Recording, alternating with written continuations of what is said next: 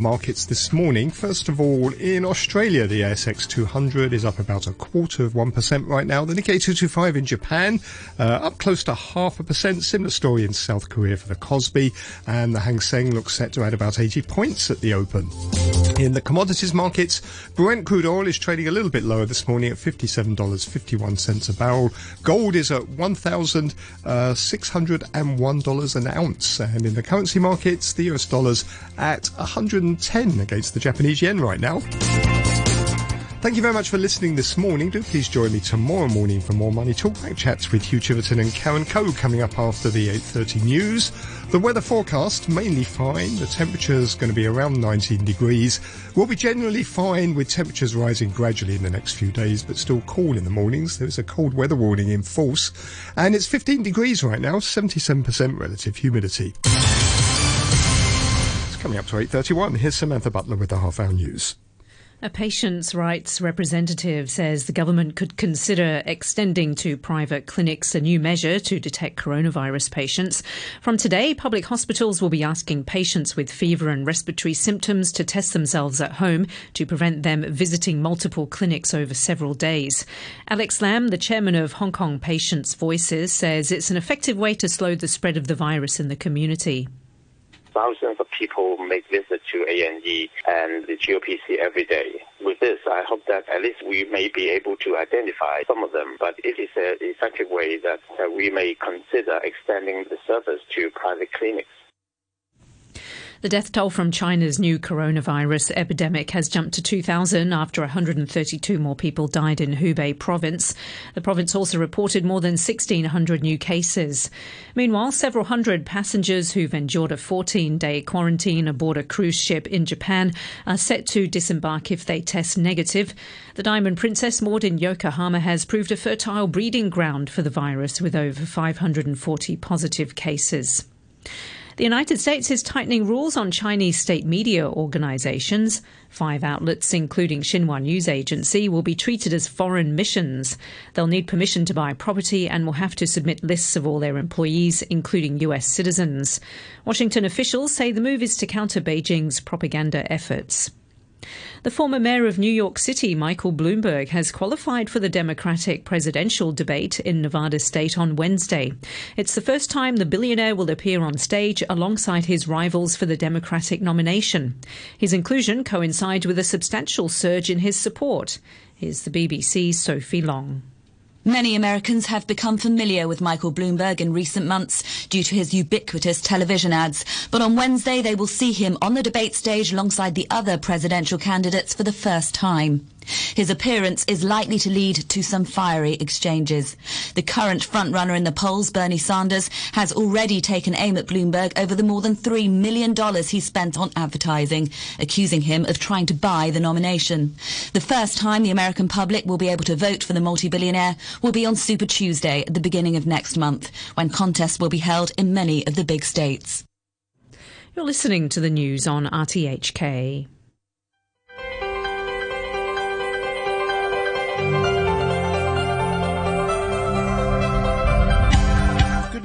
And welcome to Backchat. I'm Hugh Chiverton, your co-host today is Karen Coe. Karen, good morning to you. Hi, good morning, Hugh. We're focusing today on how some of the more vulnerable groups in society are coping with the COVID-19 situation in Hong Kong. We're going to be hearing about issues facing disabled people, visually impaired, unemployed, and also domestic helpers. What are their concerns? What is the best way to help people in these groups whose options are often limited at the best of times? Let us know your thoughts. You can leave a message on our Facebook page, Backchat and RTHK Radio 3. You can email us, backchat at rthk.hk, or you can give us a call, and our telephone number is 233 88266. 233 88266. We'd love to hear from you. Uh, joining us for our first discussion, we have with us now Carol Ng, who's chairperson of the Confederation of uh, Trade Unions, and Jess Shek, who's general secretary of the Hong Kong Blind Union, uh, and others we hope will be joining us in, in the uh, course of the uh, programme. Uh, just before we get to those, a couple of emails. First of all, here's one from John in Sai Kung. uh, who says this is back on the subject of wearing or not wearing a mask. Uh, with the subject of public health, he says, not great radio, I know. Here's a screen capture from the SCMP COVID 19 article, which is self explanatory for everyone in Hong Kong, except Mike Rouse, obviously. The graphic says, wear a mask at all times. That's John's bid uh, on the um, great mask discussion. And uh, on today's topic, uh, here's an email from Mr. Tang, who often writes uh, uh, thoughtfully. Thank you very much indeed for your, for your contributions uh, on our topics. Mr. Tang says, Amid the virus crisis, my wheelchair bound 90 year old grandpa and his Indonesian domestic helper have to stay home most of the time for fear that they would contract COVID 19. My grandpa had one of his legs amputated a year, couple of years ago, and his health is ailing, so it's best for him to avoid social contact. He has complained about not being able to venture out and meet his friends at a Chinese restaurant. Before the current health crisis, his favourite pastime was horse betting, but now that the Jockey Club has suspended Telebet, the betting by phone service, he's stripped of the only entertainment he enjoys. He jokes that he feels like being placed under house arrest. His domestic helper has been trying her best to care for him. Last week she was scrambling to buy toilet paper to no avail. My aunt, who lives in another district, ended up queuing for an hour before she could buy a pack, packet for my grandpa and deliver it to him. The domestic helper doesn't have access to as much information as locals do, since she understands neither Chinese nor English. That's why she couldn't have first hand information about the virus situation. The elderly and foreign domestic helpers are really vulnerable groups in a health crisis. Those observations from Mr. Tang. Thank you very much indeed from that. Uh, Jess Shek from the, from the Blind Union. Good morning to you. Good morning. Thank you very much indeed for joining us. Tell us, tell us about what members of the union. What, what, what are your concerns at the moment? What are your experiences? What are the problems that your people are facing? Um, I guess uh, for blind people, the first problem they're facing in the situation of outbreak of this coronavirus is that so we we actually we rely on our sense of touch in our daily lives so which puts us at uh, actually higher risk of exposed uh, to viruses. And for some, um, it would be challenging, especially for some elderly or some blind people living on their own, because actually Blind Union has to suspend, you know, services for having volunteers to co- accompany them, you know, um, to go out, say, for example, to buy their day- daily necessities. So because we want to safeguard our volunteers as well as our members, members from and mitigate the risk of, you know, being infected. So these services have to be suspended, which will definitely affect them. And, uh, you know, um, regarding the access to information, so technology could actually help, but a lot of the times these informations are, you know, in graphics, which not everything can be readable to them. And uh, I think the most impact is those for employment, um, because quite a number of blind people in Hong Kong are working as masseurs. So I guess um, to reduce face-to-face contact, so they don't, you know, um, they actually they need not to work. Um, so it will actually affect their employment, and uh, so these are the concerns that blind people now are facing. So, just check if we address some of those issues one by one. Maybe the first one about information. Is there, there an easy way um, that uh, either the government or some NGOs could set up some ways where blind people can get information uh, orally through through an audio recording or some other way? And actually, technologies uh, make accessing to information easier for visually impaired people. Uh, as I said, however, you know, not everything is readable to them because um, they're in graphics. So I guess um, it is quite important for people when disseminating information, they uh, try to think about the needs of the visually impaired, maybe by having um, some text um, um, so that um, people can use the screen reading apps or software to access the information. And what about the employment problem? I mean, this is um, obviously whether visually impaired or disabled or even able-bodied people, everyone seems to be facing this this issue now. Is there anything really that could be done about it? Um, actually, um, uh, just for say, for example, for blind union, actually we are in discussion of how we could, you know, help those measures in such a difficult situation.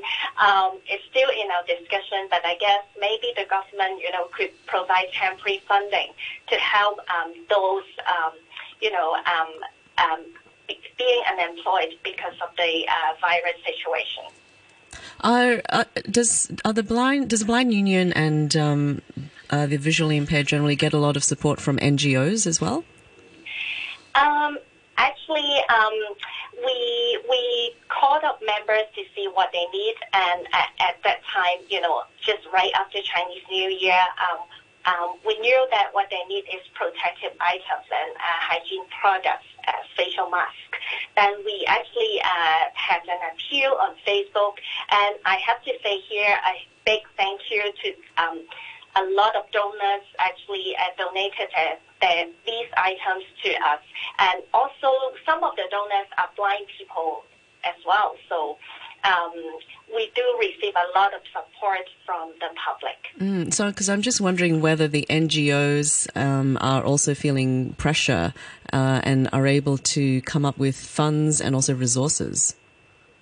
Um, uh, actually, I guess NGOs, uh, we are mutually helping each other. So, um, in terms of funding, I have no idea, but you know, we are mutually helping. Say, for example, we understand that the other blind organizations they don't have um, much support in terms of getting, say, hygiene products or facial masks.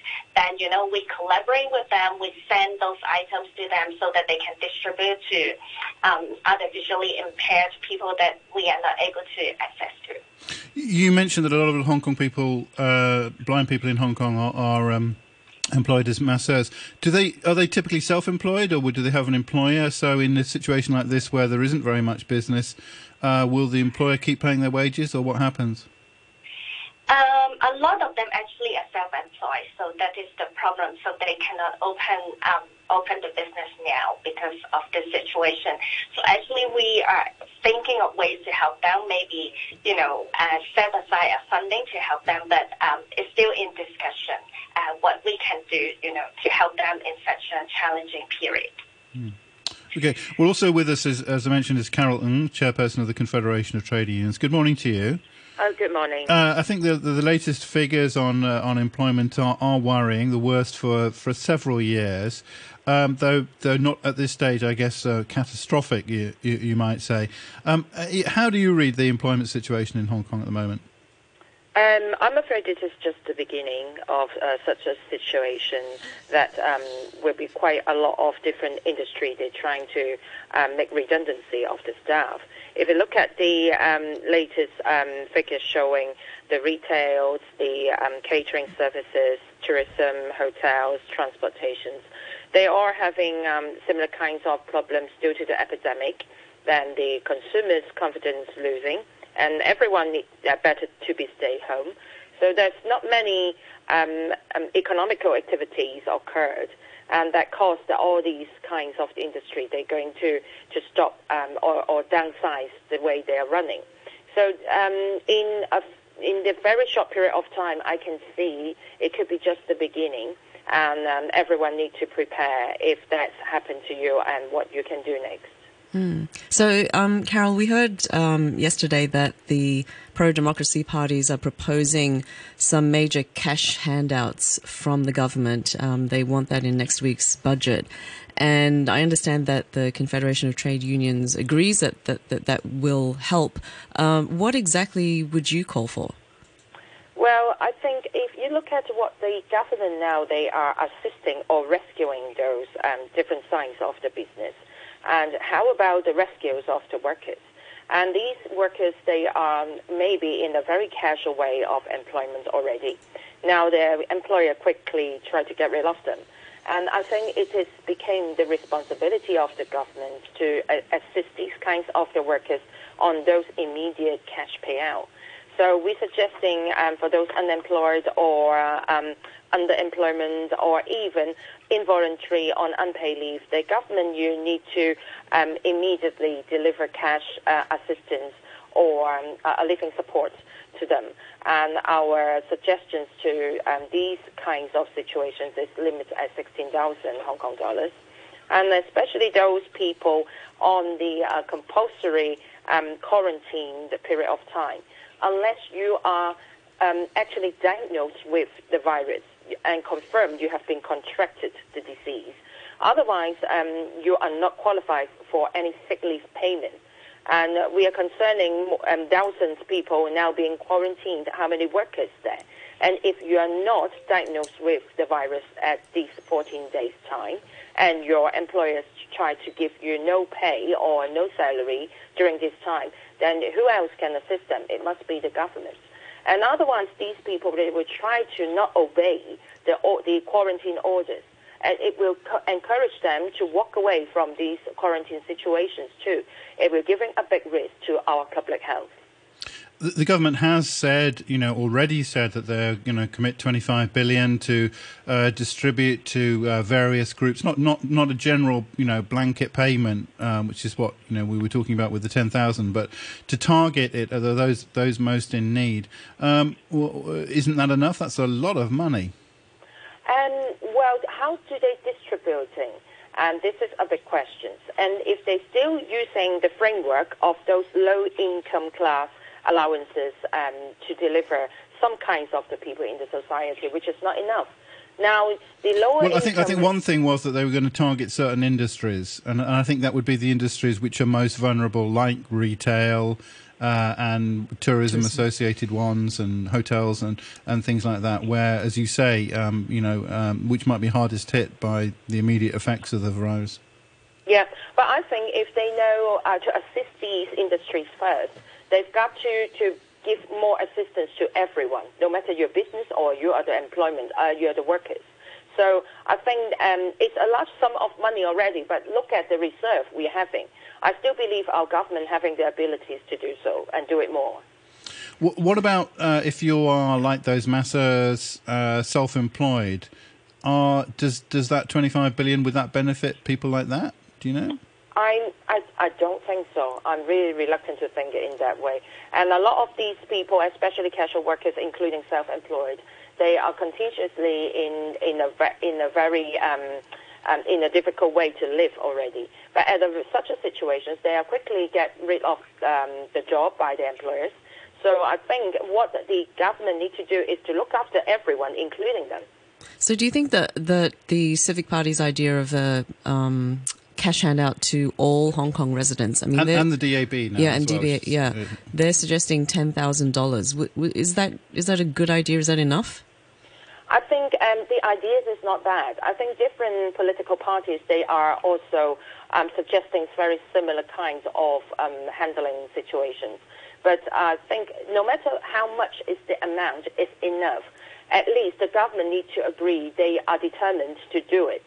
And the amount of the money, I believe, is still discussable.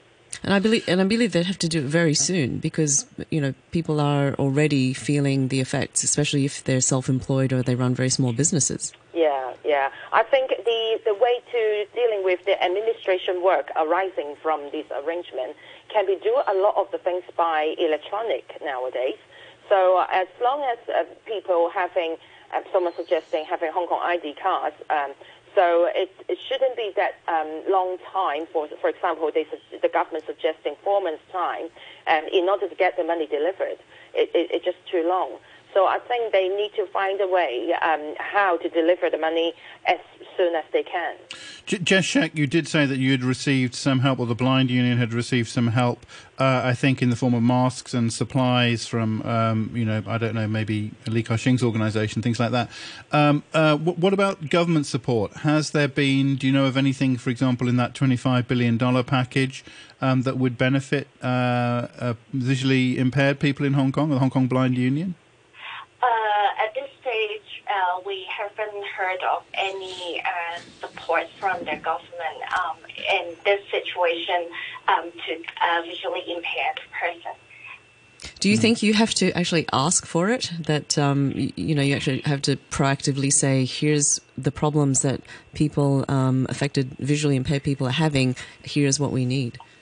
Uh, yes, definitely. We are. We will definitely do that. And I heard that you know um, some other organizations, um, say for example Dialogue in the Dark, so they employ a lot of blind people. So um, I guess they are now seeking a funding, you know, to train people to do like. Uh, uh, making phone calls to um, um, you know um, care about care the elderly, something like that. They are seeking a funding to hold such kind of training, you know, in order to produce or create some uh, um, employment opportunities for uh, blind people at this interim stage. And uh, yes, Blind Union, uh, we will be actively, you know. Um, uh, uh, talk, talking to the government to see, you know, um, what they can do to support um, the blind people in Hong Kong. Okay, well, also joining us now is, is Fernando Cheung, a lawmaker with the uh, Labour Party. Mr. Cheung, good morning to you. Hi, morning, Hugh. Uh, we, we, we spoke before about, and you were highlighting the, the problems faced by uh, disabled people uh, in, in Hong Kong. We're touching on other kind of uh, vulnerable groups um, in the programme today. What's the situation like now with, say, the disabled? Uh, what are the problems they're facing? What kind of remedies do you think would be appropriate? Yeah, well, um, you know, the schools are out, um, and therefore the students with special educational needs, um, students with disabilities would have to stay home. Uh, and while staying home, they would lose the opportunity to learn, uh, to receive therapy, and to make connections uh, with their peers. Uh, there's a great social need, but people are homebound. So disabled people are in the same situation. But when you have autism, when you have um, needs that would uh, demand a lot of care, uh, physical care or otherwise, uh, all the burden, all the workload would be shifted to the carers, to the parents, to the guardians, to those who are the carer for the uh, disabled uh, people. Uh, for students, that uh, a situation like that, and uh, when they uh, have to resume school, uh, they may face a lot of difficulties. Uh, for example, uh, all the special childcare centers are closed. a lot of SEN students, therefore, would not have the opportunity to continue to receive therapy. And when they resume school, for example, students would be going to primary primary run from the uh, special childcare center. That would be a great uh, change. And without such professional support and without the continuous therapy, uh, they would be uh, facing a lot of uh, difficulties. And as, as, I mentioned, the carers are doing a lot of work. And uh, for adult disabled people, all the day services are closed as well like, uh, for example, the uh, daycare centers uh, the shelter workshops, uh, the district uh, support centers, they're all closed. Uh, all the work is now uh, shifted to carers, and, and they have no relief. Uh, everybody is homebound, uh, and uh, supplies are in short, uh, and, and they don't have masks, and therefore, I actually, when I go to uh, home visits to some of the elderly and disabled people, uh, they told me that they're homebound because they're uh, running out of masks.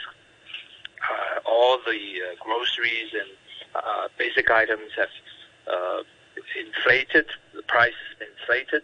Um, some of them told told me that they are staying home and only having instant noodles. Uh, so some of the uh, people who are not only poor, they're disabled, they're frail, and uh, services have been cut short so they're facing quite a, um, a difficult time. Um, Mr. Cheung, is there is there any real solution to this? If we're being told avoiding social contact is an important element of preventing the spread of the virus, um, and therefore services um, and service providers are, are, just not providing that service anymore, is there any any way to get around it? Well, um, we cannot stop social contact we have to maintain the connections. Now, if we cannot do it face to face, we have to do it through the media. Uh, we have uh, such proliferation of social media at this stage in time, and, and yet uh, I don't think we are utilizing them. Uh, uh, like Jeffrey has just mentioned, the workers can still at least use the telephone to call students up, to call their users up on a daily basis, make connections. Not only tele, I mean, video conferencing is so common. But what what, what about what, what what about for example daycare centres and workshops? You mentioned they're closed. Would you would you think they should be open? No, I don't think they can. They can, uh, I don't think they should be open. Um, we have to uh, cut back social physic, physical, Physical. contacts. That's that's for sure. But then uh, we can still see each other. Uh, we're talking about uh, using uh, Skype and Zoom and other uh, software to uh, maintain business. Which is what the schools are doing. I mean, many schools are conducting online learning th- exactly through those means. Yeah, but but most schools are not doing it, uh, and and most uh, day centers are not doing it. Shelter workshops is stopped completely. So we have to utilize these technology, and also services sh- uh, to the home should not be cut back. For example, I run into a uh, homebound elderly person, and uh, he said uh, the uh, the in-home service has been cut back. Bathing service, for example, has been cut back. Uh, a blind lady told me that the service used, used to help her buy grocery has been cut back. So now she has to depend on her neighbors to do it. Um, and therapy has been stopped completely. The, the, the in-home service uh, for therapy for those who experienced uh, strokes and uh, other uh, problems. Uh, that has been cut back completely. Yeah, Uh, yeah, we don't think these in-home service should be cut back. They should be strengthened and increased instead. J- uh, J- Jess from the, from the Blind Union. Uh, uh, are your members uh, are they having trouble getting out, uh, doing shopping, those kind of tasks? Are they becoming more difficult, or are they not affected? Uh, some of them uh, will become more difficult because, as I mentioned before, so Blind Union, we have to suspend our service of having volunteers to accompany them to go out to do this kind of stuff. So uh, it mm, will be quite difficult for them because, you know, they now just rely on their neighbors to help them on that.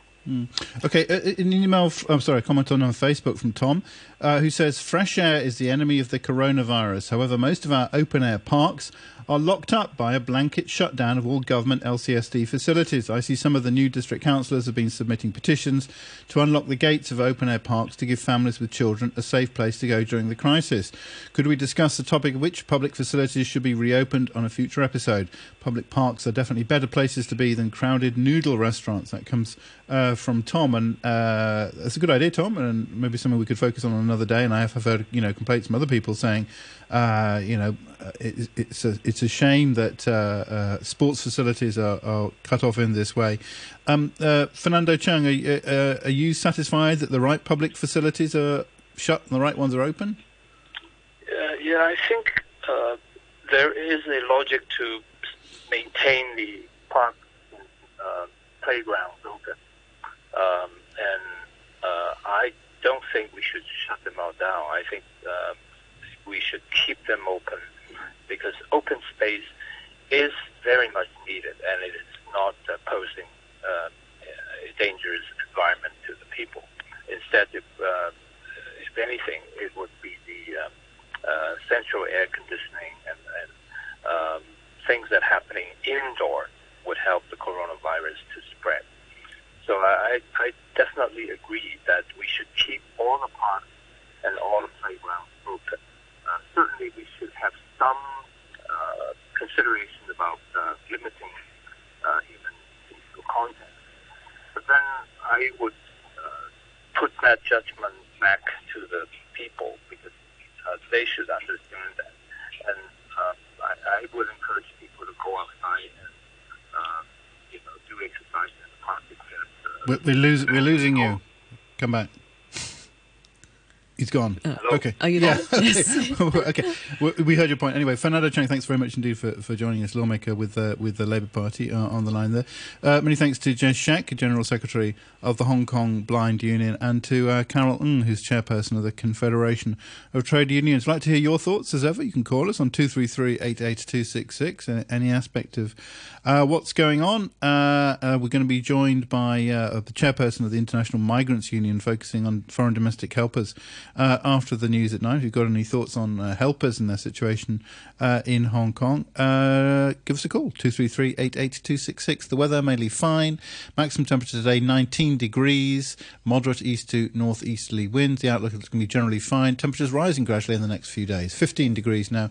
Humidity is at 76% chat on a Wednesday morning with Karen Coe and me, Hugh Chiverton. We're focusing today on uh, some of the more vulnerable groups uh, in Hong Kong, people who don't have many options and how they uh, control uh, their lives uh, in Hong Kong. We were talking in the first part of the program uh, about unemployed people, disabled people, and the blind people in particular. We wanted to focus in the second part of the program on um, domestic helpers, the situation of foreign domestic helpers. This sort of comes as the news that a foreign domestic helper has been uh, confirmed as uh, having uh, the virus, uh, and also news from the uh, Philippines that domestic helpers will be allowed to fly back from the Philippines to Hong Kong if they can prove that there are they are domestic helpers. Although the details of that are still a little bit um, sketchy at the moment. If you've got any questions or comments uh, on that topic or anything uh, related to uh, vulnerable groups uh, in Hong Kong or anything else,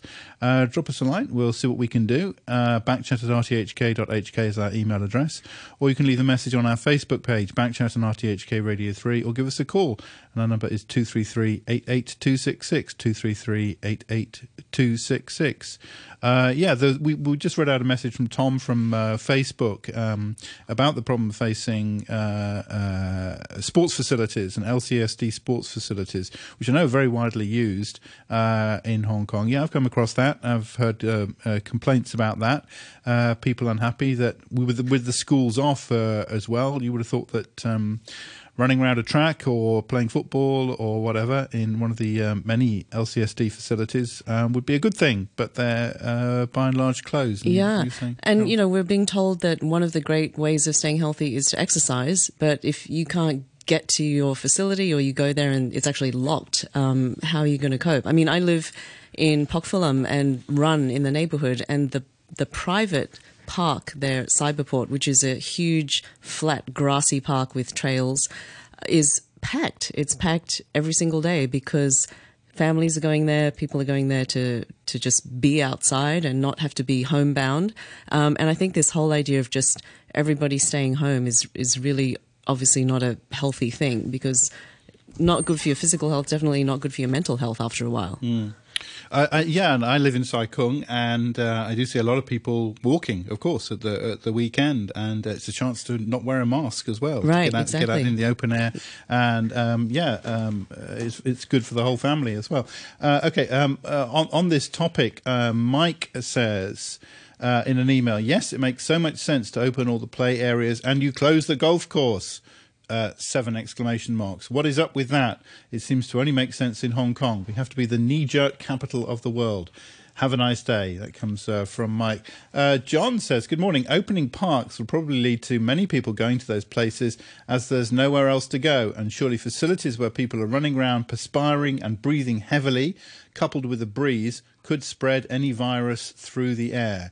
What are the speaker's views? We haven't got any medical experts on today, but uh, uh, John or anyone else, if you've got any thoughts on that, drop us a line. Backchat at RTHK. I mean, I was wondering whether LCSD is thinking if we open the parks, there'll be a lot of people there, as that that uh, writer has just said, and therefore there'll be a lot of people needing to use the public toilets, and they don't want to put cleaners at risk. I don't know. I mean, I, would love to hear their rationale behind just blanket closing all the parks. If we can see if we can find out and look it up. Um, yeah, you would have to bring people back. Yeah, you would have to employ a lot of people. Yeah, who which would also be a good thing at this point in time.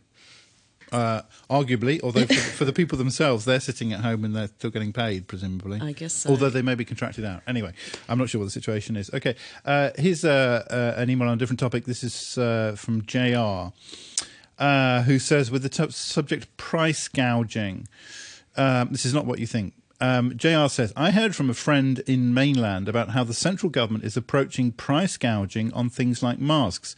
Apparently, if you buy, for example, masks at the high price, take a note of where and who from, uh, who from and the price.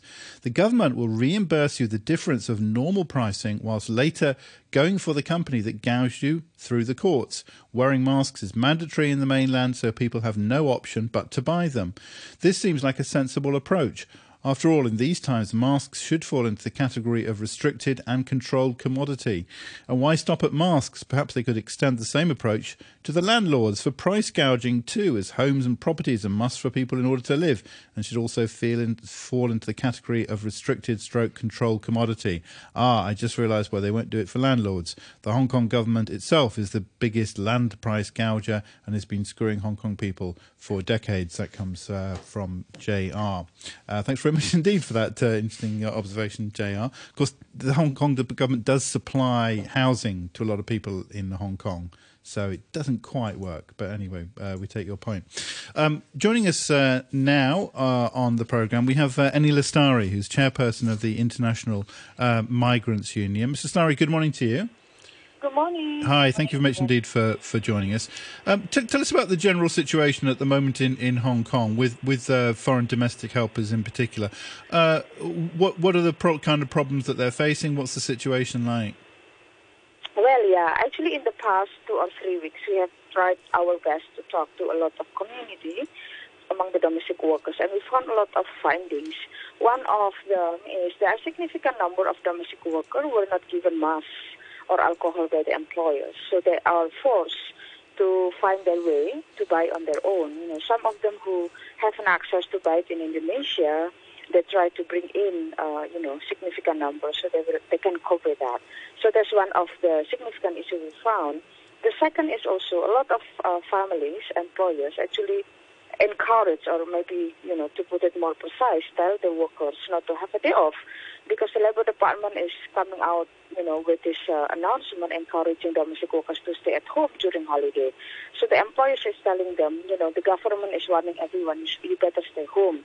So in the past two or three weeks, there were like uh, a significant drop of our members or people who usually gather in the park.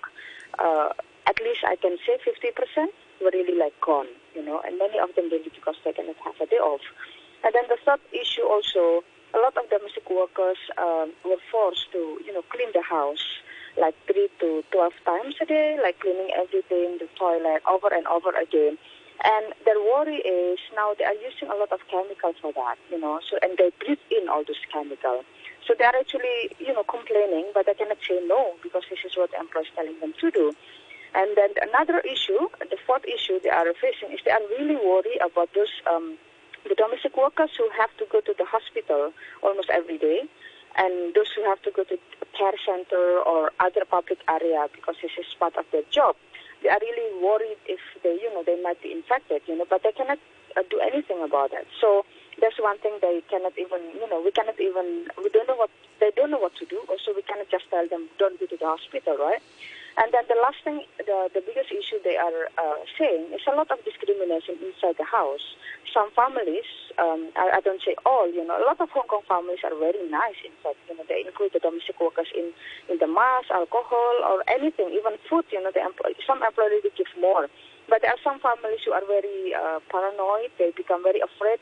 They don't want to be touchy. They they keep saying a lot of negative thing about domestic workers. You know, if you go out, you will have this corona even they don't want to have body contact, you know, and everything that the domestic workers touch, they ask to clean it up again, you know, and something like that. So it become like overburden for the domestic workers throughout this uh, corona time. So, so the domestic workers are actually sometimes facing discrimination in the homes of the people that where they're cooking for them and cleaning for them and taking care of their children. Yes, they are. They are actually. They they are actually offer work. This one that is very general, almost to all. Uh, there are there are some employees who don't. They just make it like a normal routine. But you know, there is a significant uh, uh, increase of work they have to do simply because they have to clean everything over and over again. But discrimination is another new thing, which really, um, how to say, maybe some of them who were not treated well in the past now is getting worse because of this corona. So, what what can we do about that? I mean, hopefully, some sort of education would help. But you know, how how do you Yeah. go about doing that? Well, actually, we feel very disappointed with the Hong Kong government, the Labour Department, you know. Uh, First and foremost, why should they even come up with this announcement encouraging domestic workers to stay at home on holiday? A holiday is only once a week, and we go out, usually we go in open air area. Of course, we appreciate that we should not go to the, you know, like uh, less ventilated, well, um, poor ventilation area and so forth, you know, but singling out domestic workers to stay at home some employers who are already not good are now using it all the more to impose no holiday to domestic workers. And the problem is they don't the employer doesn't tell them when they can go out. So there were people who already there in the house for two or three weeks and they get, you know, depressed. That's one thing. And people also so I think the Labour Department has to revoke or they have to remove this kind of announcement singling out domestic workers. It is very unfair. And then also second, the, there is there is almost no health education uh, to the domestic workers community. In fact, when we check out, um, they are available in the Department of Health, but this is very minimum. In fact, we are still requiring for the, uh, the health department to issue some of the pamphlet in different languages, but the number is very minimum, and we don't see effort from the Hong Kong government to give away flyers, to give a public education in different languages. So all the more we are in in the dark, and we have to look for information, which is only available mainly in Chinese and English, uh, looking for our language. And a lot of them are really false information. They are creating more fear rather than uh, correct information. And I think the last thing the government has to do is really to encourage the community to work together rather than, you know, uh, discriminating each other. We can really understand why a lot of the families in Hong Kong are very, you know, uh, afraid, worried, you know, because the prices of the mask is really you know, unreachable. A lot of them actually, you know, middle lower income families among employees are also complaining how difficult it is to buy the mask. So I think it is the time for the government to intervene because the families in Hong Kong are really suffering. Of course, we get in, uh, affected also by that. So I think this is the time that the Hong Kong government should really, you know, uh, play a significant role in saving everyone. That will include domestic workers. Can I ask about the, the situation in particular of, of uh, Indonesian domestic helpers? I mean, uh, we we know there was uh, that uh, the Philippine government uh, stopped flights back from the Philippines to, to Hong Kong, and that was affecting domestic helpers. And yesterday they changed that policy uh, to allow domestic helpers to go back. What's the situation in, in Indonesia? Is there any is there any uh, restrictions on Yeah. movement there? Well, so far the Indonesian government doesn't impose travel ban, uh, they stop uh, sending the domestic workers, deployment or any migrant workers to Hong Kong, China, and Taiwan. So practically newcomers they cannot come in, but people who are already here, uh, it's okay. We can take a leave and we can come back. Yeah, but so so far there is no much uh, restriction like what happened in the case of the Philippine government. That's why we, we don't really agree with this travel ban of the Philippine government. It's, it doesn't make sense. And oh, the the ban has now been been lifted, but is it clear um, uh, about who can come back and how soon they can come back? Oh yeah, it's uh, actually only domestic worker as far as I know. It was exempted in the case of the Philippines, but other resident and student and uh, you know normal people they might not be able yet to come back to Hong Kong. I, I mean, I've heard a story actually from my, my own helper. She, one of her friends who was unable to come back, actually got fired just because the Yes. employer here said to her, "I can't wait anymore." I mean, presumably the employer needs a helper or wants a helper, but she just fired her while she was still in the Philippines. Have you heard of that kind of thing happening as well? Yes, there are. There are uh, I don't know how many in percentage, but you know, at least in the past a week ago, uh, there was an estimation of 500 or more domestic workers were stranded. I'm sure the number is actually bigger. So actually, uh, a lot of people are really, you know, um, uh, they they don't get benefit out of these policies. Employers are really struggling because this is the time they really need the workers. And then the workers also are in the in the risk of losing the job. There are people who already lost their job, and you haven't counted the resident who have a proper employment here might also lose the job. So, but the Philippine government, they only give like 2,000 Hong Kong dollar compensation to the selected people only.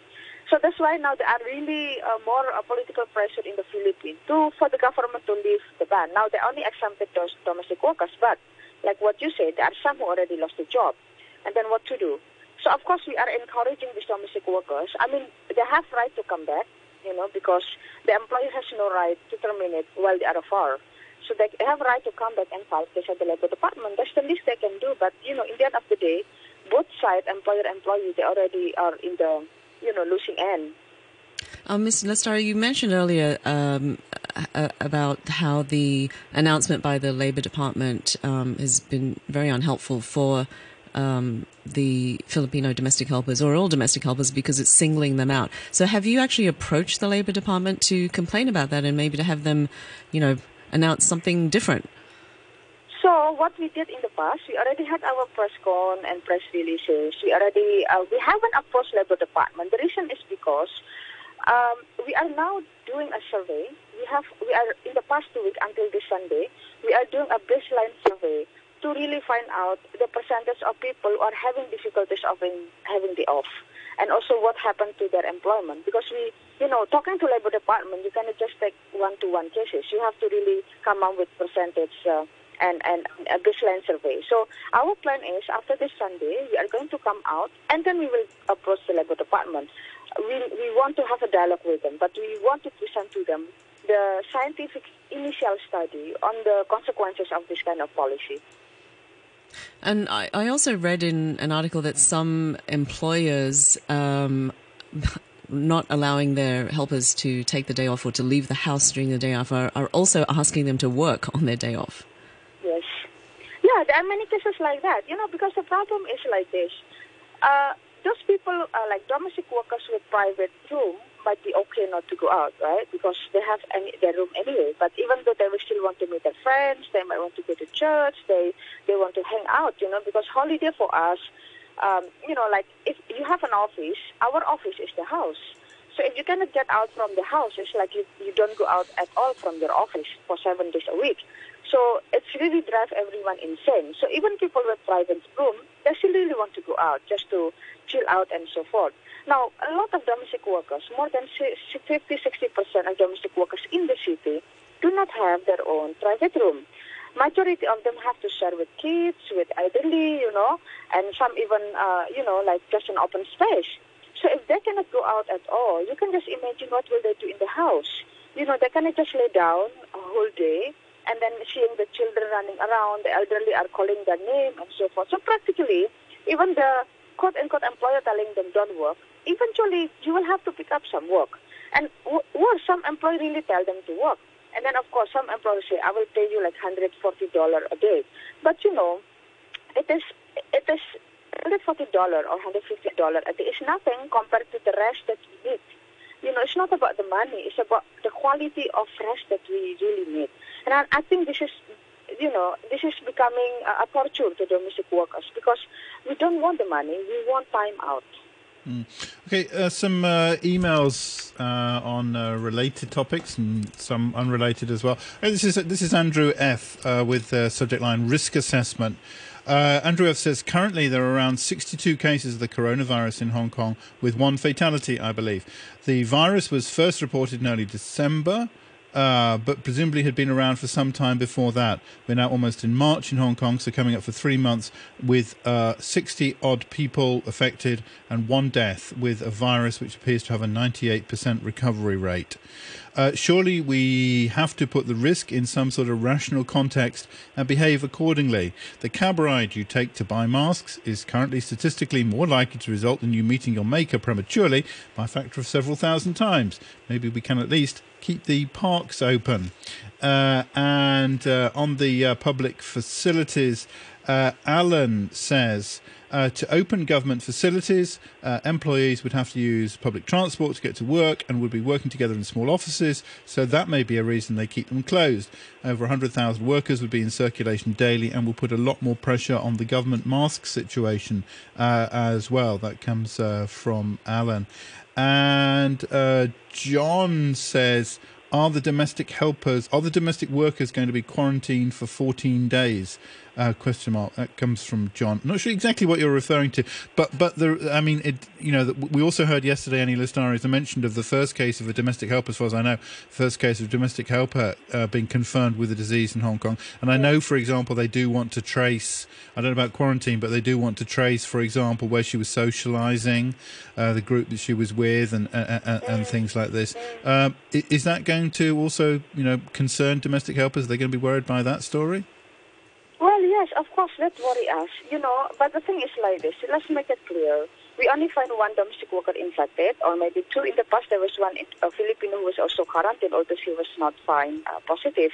But then both of them actually get infected by the employer. Now, of course, the risk is like this.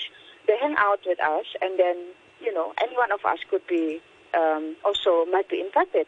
So this is the issue that we are actually raising to the Labour Department.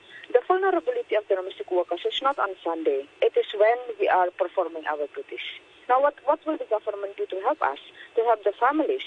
You know, so I think this is the biggest issue that the employers, the public, and the government has to talk about. You know, instead of putting in silence because we are domestic workers who will not complain, and somehow you know, and make it a public so everyone will be educated. You know, so we also need to be educated. If we have to go to hospital every day, we can do that. But then you have to tell us what to do to get avoided. And then employers also have to be mindful, you know, going out around and bringing us around when the government is telling everyone don't gather in big number. Something like that. So I think the worry is not really the holiday time, but really when you have to do your work and you might be infected. And of course, in addition to that, then who knows when you know somebody goes out already infected, then it, it might goes around. So that's another another thing to consider. But banning us from the having day off is not the solution. Yeah, I think, um, Eni Lestari, your point is a very good one that it, it, doesn't really matter whether you're a domestic worker or, or who you are. Uh, anybody can get infected. And, and in this case, it was the, the domestic worker who was infected by her employer. Um, but h- how do you think? Uh, what sort of reaction do, are you expecting if, you, if you're calling for the government one to get more um, education out there for domestic helpers, for the Labour Department to stop making you know or reverse their announcement that seems to single out um, domestic helpers? Do, what what kind of reaction do you think you'll actually get?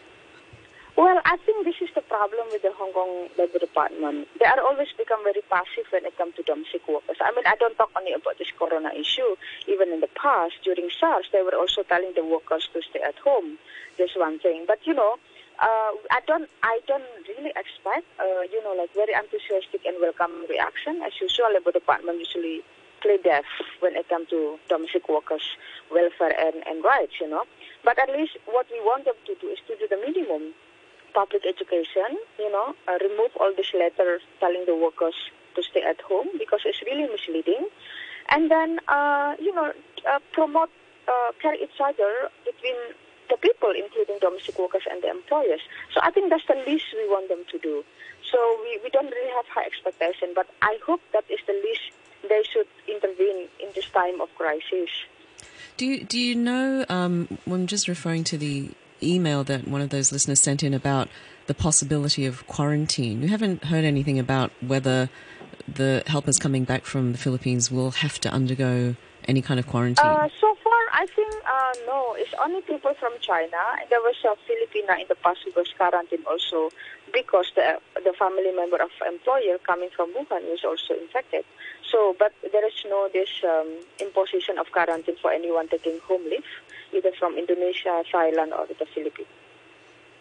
Uh, what about that issue of uh, people going out uh, or not, not sharing masks, not having uh, you know uh, hand cleaning equipment and, and, and things like that? Uh, anything you can do about that? Anything the helpers can do about that? Yeah, you know the truth is like this. at least the consulate, you know, Philippine Indonesian consulate are trying to do something, right? You know, they've been giving away masks every Sunday to the their nationals the, a lot of the domestic workers union, like our own and also others, individually, they are also trying to give away masks. So every Sunday, you see there are solidarity among the workers to give away free masks in different parts of Hong Kong, from Yuen Long, Tsing Yi, Sha Tin, Causeway Bay, Mong Kok, and so forth, giving a mask to those who are not given uh, enough, you know, are not given or are not given enough. So there is a significant number of that. The problem is like this the supply of masks, especially from Indonesia, because I don't know why it's only Indonesia as a main supply. But in the past uh, couple of weeks since end of January, there are significant number of imported masks coming from Indonesia, not only by the workers, but even by Hong Kong people. And some employers also asking their helper to bring more masks for their family.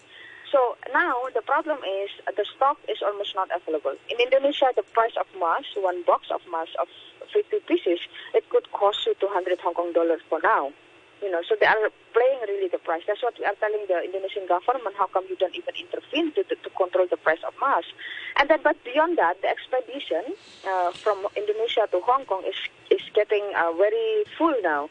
In fact, there are like four to five million masks on the way to be sent abroad. So that means even you can order masks, that it might not arrive on time. Mm. So this is the issue that we are facing. We have masks maybe for now until next one or two weeks, but what about after that? And Corona is predicted until end of of March at least, or maybe even beyond.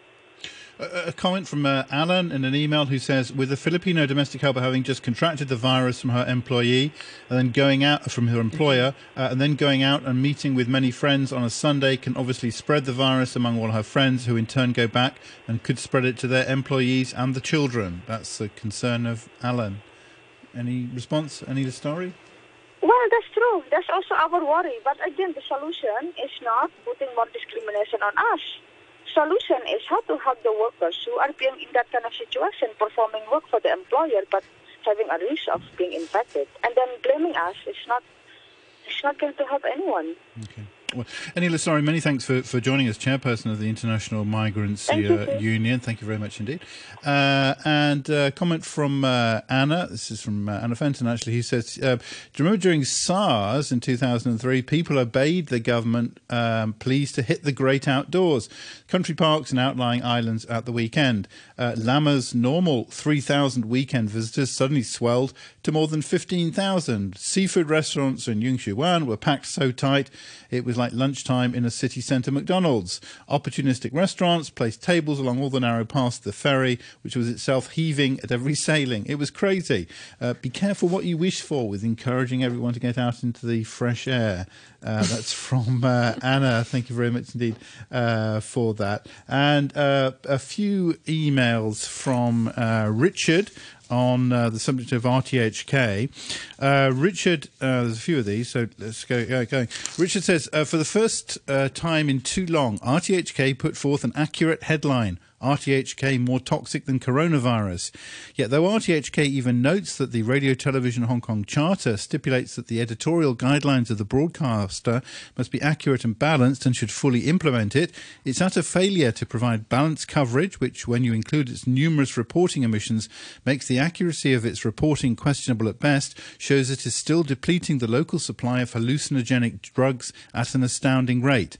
Otherwise, how could you explain RTHK's delusion to think it is deserving of additional funding given the numbers of people it has alienated, including those more recently offended by Gordon Matthews and RTHK's failure to offer any sort of apology to its audience? If RTHK had any sort of intellectual honesty and humility and courage, it should run a program and air uncensored clips from people like CY Leung as to why RTHK is a white elephant. I don't think we've ever um, censored CY Leung. Anyway, Richard goes on. Uh, in anticipation, this is another email. In anticipation that RTHK will claim that I deliberately misrepresented their headline by only providing part of it in my earlier message, let me remind RTHK of its own attempts at misdirection. For example, by having Ms. Ng mm, dominate, if not monopolize, much of the coverage about the Diamond Princess, attempting to give the impression she represents all the Hong Kong people on the ship. Instead of another show griping about the police, the government, or COVID 19, why doesn't RTHK run a show to answer these simple questions? One, why do people here seem to suffer from conceited bigotry, oikophobia, collective irrationality, and general societal malaise? And how is RTHK contributing to this? Second, how can RTHK believe that it can remain a credible reporter of news when it cannot even comprehend the depth and breadth of public hatred for RTHK because it has failed to provide accurate and balanced reporting in contravention of the terms, if not the spirit of its charter? Three, when the funding is cut for this dinosaur, which is hastening its own distinction, uh, extinction through its own unmitigated arrogance. What should replace RTHK? And the next email. And is it as if it was not enough for RTHK to race to waste taxpayer funds on its vendetta against the police? One, the police have complained about RTHK's recent video. Two, Ofca has had to deal with over 200 related complaints. Three, the Secretary for Commerce and Economic Development has publicly urged RTHK to strictly abide by the Charter to provide public broadcasting services. RTHK has taken one waste of taxpayer money, and now we magically have four. That's in uppercase. I take back my comments about RTHK being mathematically challenged. RTHK's ability to multiply taxpayer waste is truly impressive! Exclamation mark. And yet there is hardly a peep from RTHK about this. Instead, RTHK made a feeble attempt to complain about Chris Tang at a banquet. If RTHK thinks that is going to deflect coverage about its wrongdoing, think again. Shame on RTHK! Exclamation mark. RTHK should change its slogan to "No one wastes your tax money like we arrogant juveniles do!" Exclamation mark. And there's one more. Richard says, and one last thing. Let me remind RTHK that the BBC recently laid off 450 people. If RTHK thinks it is immune from having its budget cut, I have a bridge in Brooklyn to sell you. That's from, wow. Thank you, Richard. That's, that's, from Richard. Thank you very much indeed for for your comments. Uh, and uh, one more comment. A few more comments. Uh, one from, uh, let's see, this is from Umesh, first of all. It says, Morning, I see they lifted the ban from Manila, but there are no direct flights. How do they expect them to fly back? Umesh signs himself puzzled. Uh, uh, and uh, this is from Jay. Uh, who attaches a story from the British Guardian newspaper, uh, which has the headline Coronavirus causes mild disease in four out of five patients. And he highlights that more than 80% of patients have mild disease and will recover. Uh, the WHO says, uh, only caught, yeah, uh, he says the risk of death increases the older you get. That's the other part that's uh, highlighted uh, from that. Well, thank you very much indeed for uh, your uh, emails this morning. And uh, Karen, many thanks to you. Thank you, Hugh. Uh, we'll be back at 8.30 tomorrow. Here's the weather before we go. It's going to be mainly fine. Maximum temperature today about 19 degrees. The outlook is going to be generally fine with temperatures rising gradually in the next few days, but still cool in the morning. 15 degrees at the moment and the relative humidities. And now at 70%. To prevent pneumonia and respiratory tract infection, avoid traveling to places with pneumonia outbreaks. If you must go to these places, don't touch animals or eat game meat. Avoid visiting wet markets, live poultry markets or farms. After returning to Hong Kong, if you have a fever or other symptoms, wear a surgical mask, consult a doctor promptly, and reveal your recent travel history. Always maintain personal hygiene and keep both hands clean. For details, visit chp.gov.hk. 9.35, the news now with Samantha Butler. A patient rights representative says the government could consider extending to private clinics a new measure to